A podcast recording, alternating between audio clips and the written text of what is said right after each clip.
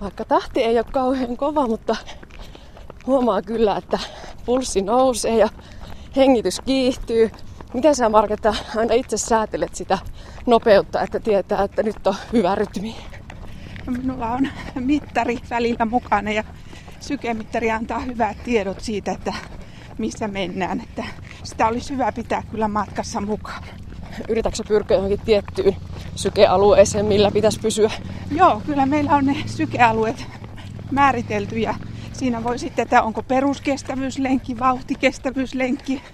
Kestävyysjuoksussa on aika oleellista, että pystyy juoksemaan erilaisilla vauhdeilla ja itse pystyy niitä säätelemään. Niin, siis puhutaan kestävyysjuoksusta. Juokset maratoneja.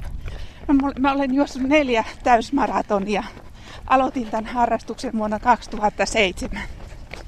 Ja itse asiassa voi sanoa, että ei ihan nuoruuden päivillä. No yli 50 aloitin. Nyt pitää vähän hidastaa. Jatketaan vielä tästä maratonista, niin, niin, niin jos ajattelet omaa fyysistä kuntoa ja jaksamista, niin, niin minkälaisia vaikutuksia ja merkityksiä juoksemisella on? Juokseminen on palautumisen kannalta hyvä, hyvä tuota, siinä ja fyysisen kunnon kohottamisen kannalta hyvä asia. Että totta kai ja myös minun ikäiselle naiselle painonhallinta on aika oleellinen tekijä. Että kyllä, kyllä sillä on ollut myönteisiä vaikutuksia minun fyysiseen kuntoon ja henkiseen kuntoon myös.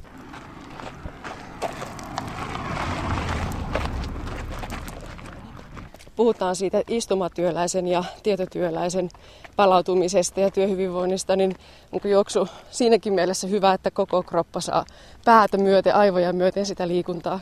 Ja tässä on vielä se hyvä puoli, että tässä tulee kaikki Suomen vuoden ajat käytyä läpi, että keväällä on aivan valtava ihanaa sitten kesälläkin pystyy ja sitten syksyllä, syksyn kuulaudessa ja talvellakin. Että siinä mielessä tämä on niin kuin hyvin luonnonläheinen harrastus myös.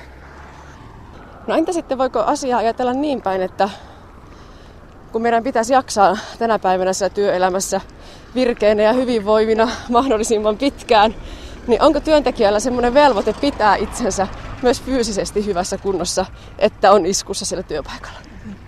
No, minä näen eh, työelämän ja muun elämän kokonaisuutena ja työelämästä ei saa tulla koko elämää semmoisia velvoitteita must-juttuja, vaan kyllä meidän jokaisen täytyy ymmärtää se koko elämän kannalta, mikä on hyödyttävää ja mikä auttaa. Ja tämä nimenomaan on oman elämän kannalta ja, ja myös niille vuosille sitten, kun ei enää ole työelämässä, niin tämä antaa sitten potkua ja jaksamista.